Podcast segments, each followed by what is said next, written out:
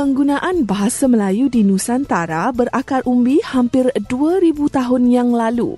Dari bermulanya Empire Sriwijaya pada permulaan kurun pertama Masihi sehinggalah kini.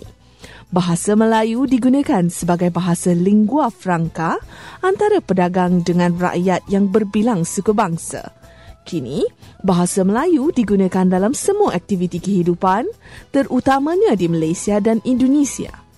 Apabila direnungkan, kita akan bertanya, mengapakah bahasa Melayu dipilih menjadi bahasa rasmi negara-negara tersebut? Adakah disebabkan oleh bilangan suku bangsa Melayu paling banyak di Nusantara? Atau adakah kerana bahasa Melayu merupakan bahasa yang paling sempurna? Tahukah anda bahawa suku bangsa yang bertutur dalam bahasa Melayu sebagai bahasa ibunda adalah antara suku bangsa yang paling kecil bilangannya? Suku bangsa Melayu hanya menduduki daerah-daerah yang terhad iaitu di semenanjung Tanah Melayu, di wilayah-wilayah selatan Thailand, di pesisiran pantai Sarawak, di pesisiran pantai timur Sumatera, di Kepulauan Riau dan di pesisiran pantai Kalimantan dan negara Brunei Darussalam jumlah suku bangsa Melayu di Nusantara tidak melebihi 40 juta orang daripada jumlah semua penduduk Nusantara yang lebih kurang berjumlah 240 juta orang. Jumlah ini hanya 1 per 6 atau hampir 17% sahaja daripada jumlah penduduk Nusantara itu sendiri. Bahasa Melayu juga bukanlah bahasa yang terulung kerana bahasa Jawa merupakan bahasa yang telah mencapai tahap kemajuan yang paling tinggi di Nusantara.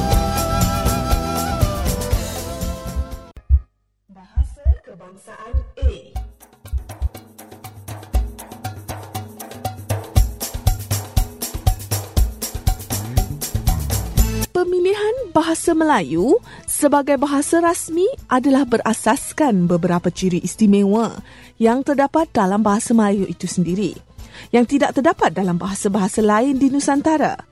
Antaranya ialah satu, Bahasa Melayu senang dipelajari. Dua, Tata bahasa dan sebutan kata-katanya lebih mudah. Dan tiga, Bunyi kata-katanya lunak dan indah. Oleh itu, semenjak dari zaman silam, bahasa Melayu telah pun dipilih sebagai bahasa yang digunakan untuk berkomunikasi antara satu sama lain. Bahasa Melayu telah memainkan peranan sebagai bahasa lingua franca di Nusantara. Bahasa Melayu juga mempunyai banyak rumpun bangsa. Bahasa ini serumpun dengan banyak bahasa lain di Nusantara dan juga mempunyai hubungan kekeluargaan dengan bahasa-bahasa dari Kepulauan Polinesia yang tersebar luas di Lautan Pasifik dari utara hinggalah ke selatan. Di Malaysia, bahasa Melayu serumpun dengan bahasa-bahasa bumi putra lain seperti bahasa Iban, bahasa Bidayu dan bahasa Melanau di Sarawak. Di Sabah pula, bahasa yang serumpun dengan bahasa Melayu ialah bahasa rakyat pribumi, iaitu bahasa Kadazan Dusun, bahasa Bajau, bahasa Murut, bahasa Visaya dan bahasa-bahasa rakyat pribumi yang lain.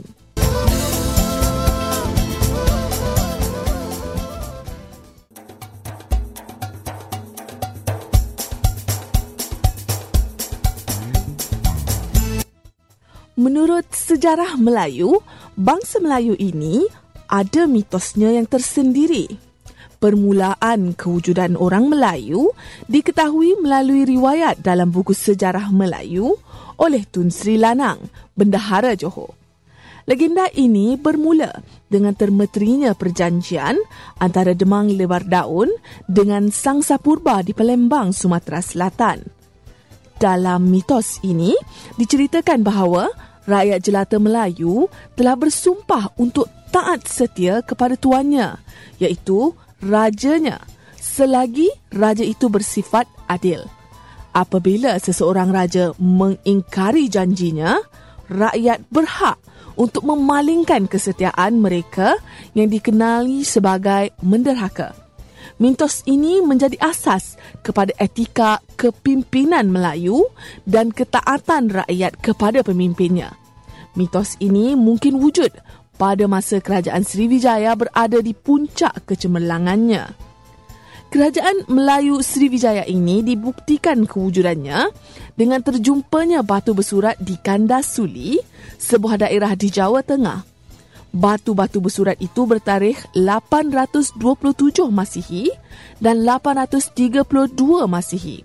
Bahasa Melayu yang digunakan pada batu bersurat tersebut ialah bahasa Melayu kuno dengan menggunakan tulisan Pali yang berasal dari India Selatan.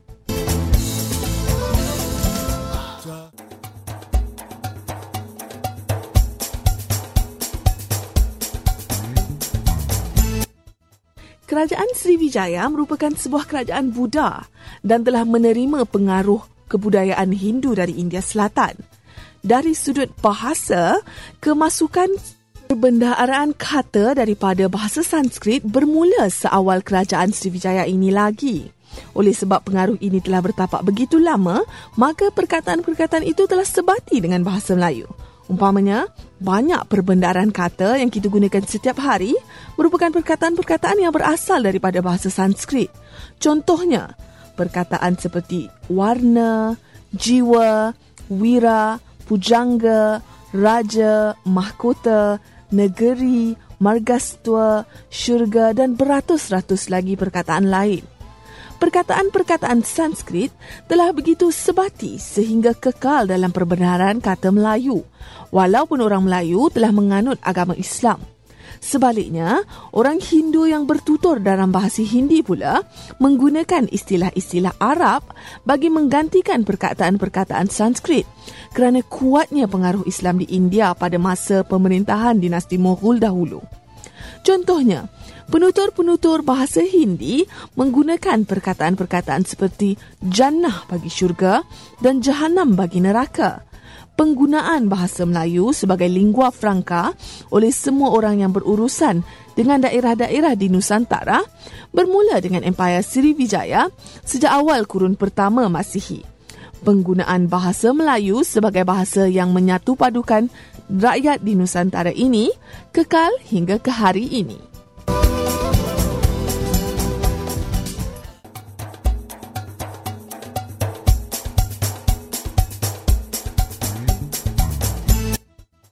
Semasa Sriwijaya berkuasa di Nusantara, empayanya berpusat di kedua-dua belah Selat Melaka. Di Sumatera, pemerintahannya berpusat di Palembang, manakala di Semenanjung Tanah Melayu, pusat pemerintahannya ialah di Kedah. Kedua-dua wilayah ini hingga kini merupakan wilayah berbahasa Melayu.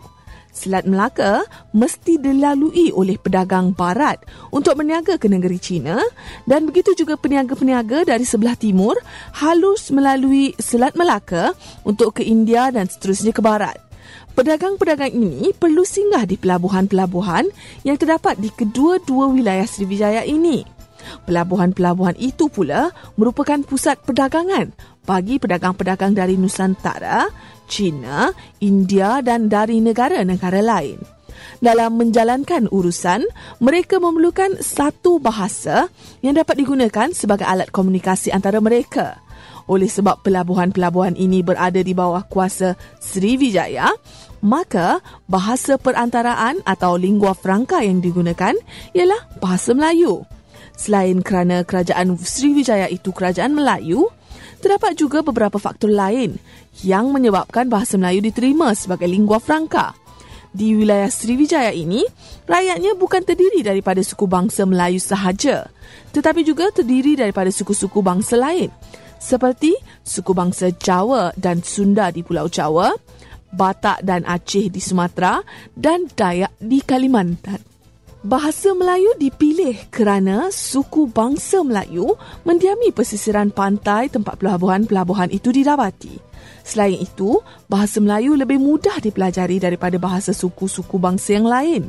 Bahasa Jawa jauh lebih sukar dipelajari kerana perkataannya sukar disebut dan mempunyai bentuk atau dialek yang berbeza dan dengan perbendaharaan kata yang berbeza pula.